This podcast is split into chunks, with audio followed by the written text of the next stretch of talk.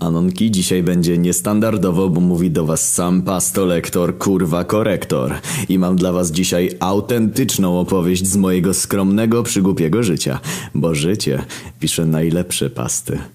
Pewnego razu schlany na imprezie 120 km od domu, pozdrawiam Bolesławiec, grałem z ziomalami w Nigdy Nie. Prosta gierka, a ile wyznań i wspomnień potrafi wyciągnąć z czeluści umysłu człowieka na światło dzienne. Padło dość typowe pytanie. Czy zwaliłeś sobie kiedyś w czyimś domu? Kumple śmieszki oczywiście odpowiadają, Kościół jest domem Bożym i mają przy tym całkowitą rację, dlatego ja również podniosłem butelkę. Przenieśmy się do mojej szóstej klasy szkoły podstawowej. Jedziemy na wycieczkę klasową do Warszawy. Dwa lata wcześniej byliśmy w Gnieźnie, rok wcześniej w Krakowie, szlakiem polskich stolic. Eskalacja smrodu płynącego z siedlisk polactwa. Warszawa jednak, jako przywilej bycia aktualną stolicą, posiada trochę więcej rzeczy do zobaczenia niż jest u nas we Wrocławiu, czy w którymkolwiek podobnych rozmiarów mieście. To znaczy, mieszkałem i chodziłem do szkoły pod Wrocławiem, ale uwierzcie, że wiem o czym mówię. Stąd w ciemno wszyscy grzecznie wpłaciliśmy pieniądze i jaraliśmy się jak dzieci, którymi byliśmy na wycieczkę do prawdziwej metropolii z prawdziwym metrem, pałacem kultury, Kopernikiem, Sejmem i innymi bajerami. Niestety żaden z nas, poważnych dwunastoletnich obieży Polaków, nie uwzględnił w ogólnym rozrachunku wycieczkowym tego, kto organizuje program naszego wypadu.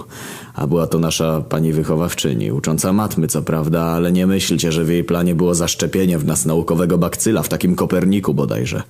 Bo poza uczeniem matmy to była taką straszliwą dewotą, że gdybyśmy znali w tamtych czasach czany i całą prawdę o papieżu, to zapierdoliłaby nas na miejscu. Dlatego itinerarium naszej wycieczki stanowiły w większości warszawskie kościoły. I Sejm, załatwiony przez mamy koleżanki, która i tak z dwa tygodnie przekonywała panią Basię, żeby może jednak odpuściła ten jeden wyjątkowo ważny dla naszego wychowania duchowego kościół pod wezwaniem świętego dzieci jebantego, streszczając się super trasa kurwo, no ale zabulone, pojechane. Mimo protestów uczniów i rodziców ruszyliśmy na tę zapierającą kurwa dech w piersiach przygodę, pocieszając się, że przynajmniej jedziemy razem. W końcu wycieczka szkolna to przede wszystkim wspomnienia z ludźmi, czyż nie? W tym okresie my, zabawowi chłopcy z wiejskiej szkoły, co niektórzy jeszcze nie do końca dojrzewający, byliśmy w stanie przechodzenia z etapu kosy z dziewczynami do skrajnego, niebezpiecznego ich uwielbienia, nierozłącznego z nałogowym oglądaniem porno. Przechodził to dokładnie każdy z nas, jednak ze względu na swoje u tychże powodzenie, nasze poczucie humoru i skalę spierdolenia, naturalnym procesem podzieliliśmy się na dwie frakcje. Jedna była honorowa i patologiczna. Składała się wyłącznie z chłopaków z wiosek dookoła szkoły, wysportowanych młodzieńców o deczko średnich ocenach, ale za to rozchwytywanych przez koleżanki i zaciekle broniących swego wizerunku. Takich, którzy w życiu nie przyznaliby się do walenia konia. A druga grupa, no cóż... Chyba się domyślacie już, co się tam działo. W większości dzieci sypialni Wrocławia, uzależnione od internetu i maniakalnie śliniące się do loszek z klasy. Wyścig głębokości piwnic, festiwal spierdolenia. Na potrzeby tej historii ubierzmy te dwie grupy w zgrabne skróty myślowe. Dżentelmeni i stuleje. Jeśli chodzi o mnie, zawsze byłem takim mostem między tymi dwoma środowiskami, bo byłem stulejarzem tak, jak jestem teraz, jednak żyjąc od czwartego roku życia na ośce z tymi niewinnie zapowiadającymi się przyszłymi patusami, miałem u nich pewien street credit. Ostateczny wyrok na mnie zapadł jednak w momencie przydzielania nam pokojów. Spaliśmy w hostelu koło centrum. Dziewczyny były wszystkie razem, bo było ich mniej. Nam chłopakom za to jak na życzenie przysługiwały dwa pokoje.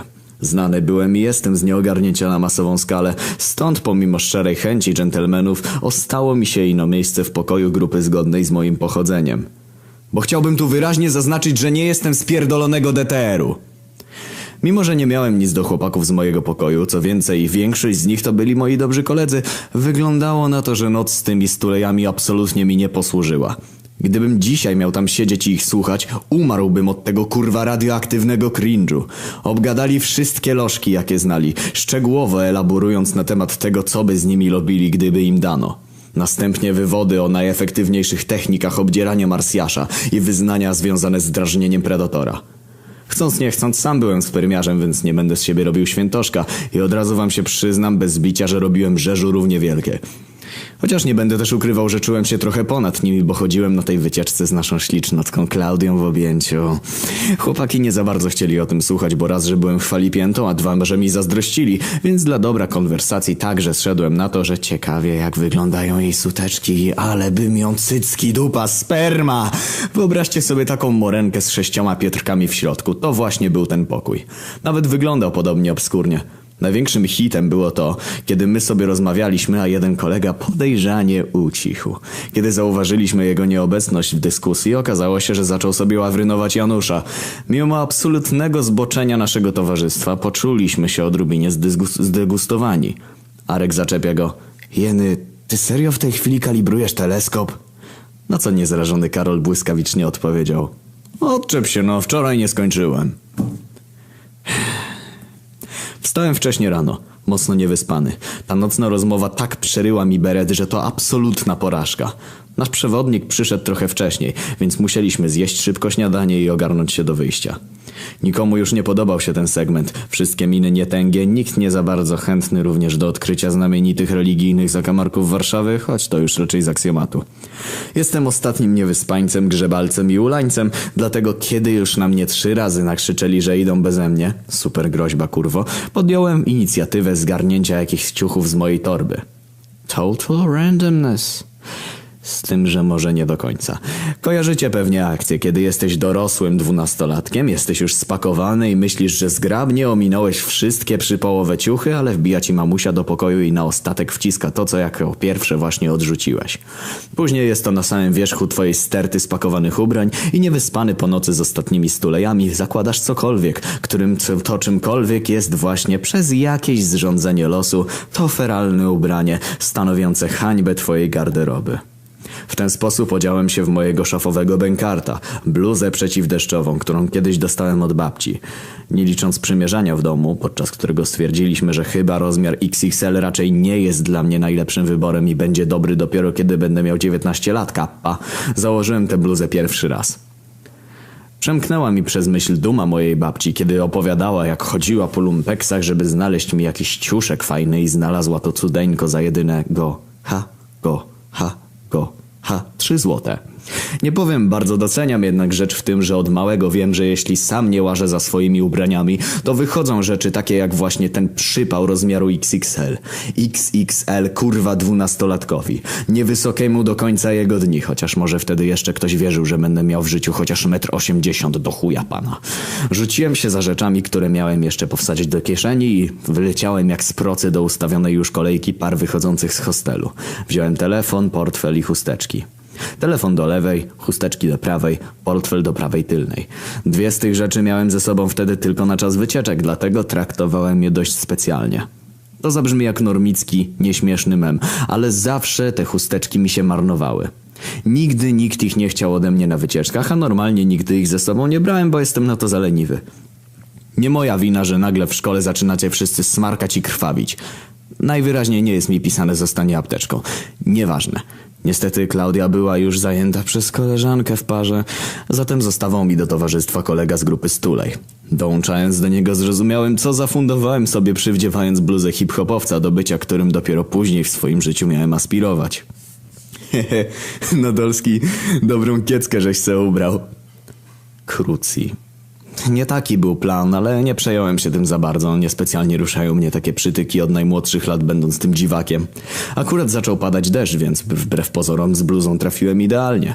Po lśniącym mortalionie spływały strugi czystej wody, z których nic sobie nie robiłem, chowając głowę w kaptur i ręce do środka, wyjmując je z rękawów. Trzymając się w takiej pozycji podczas warszawoznawczego spaceru, doznałem olśnienia w temacie mojej prywatności. Bluza dawała mi tyle miejsca w środku, że nikt nie widział, czym zajmuję się za pomocą rąk. Momentalnie wykorzystałem ten fakt, by pograć sobie w gierkę na telefonie. Jednak przy pierwszej okazji dałem się zdemaskować, no bo jednak głowa schowana do środka bluzy nie gwarantuje dyskrecji zamiarów. Pani Basia zarekwirowała mój telefon i zamulony snem chodziłem dalej. W końcu weszliśmy do jakiejś ważnej katedry, czy tam chuj wie czego. W momencie przestępywania świętego progu zaswędziały mnie jajka. Wtedy rozszyfrowałem trochę inne zastosowanie dużej bluzy. Przewodnik tak ostro przynudzał, rozpływając się na temat witraży, fresków i innych ikon jedzących gówno, że przysnąłem co najmniej kilkukrotnie. Pani Basia zapatrzona jak w obrazek, nie kontaktuje. Ludzie sobie gadają, ja przysypiam, jest okej.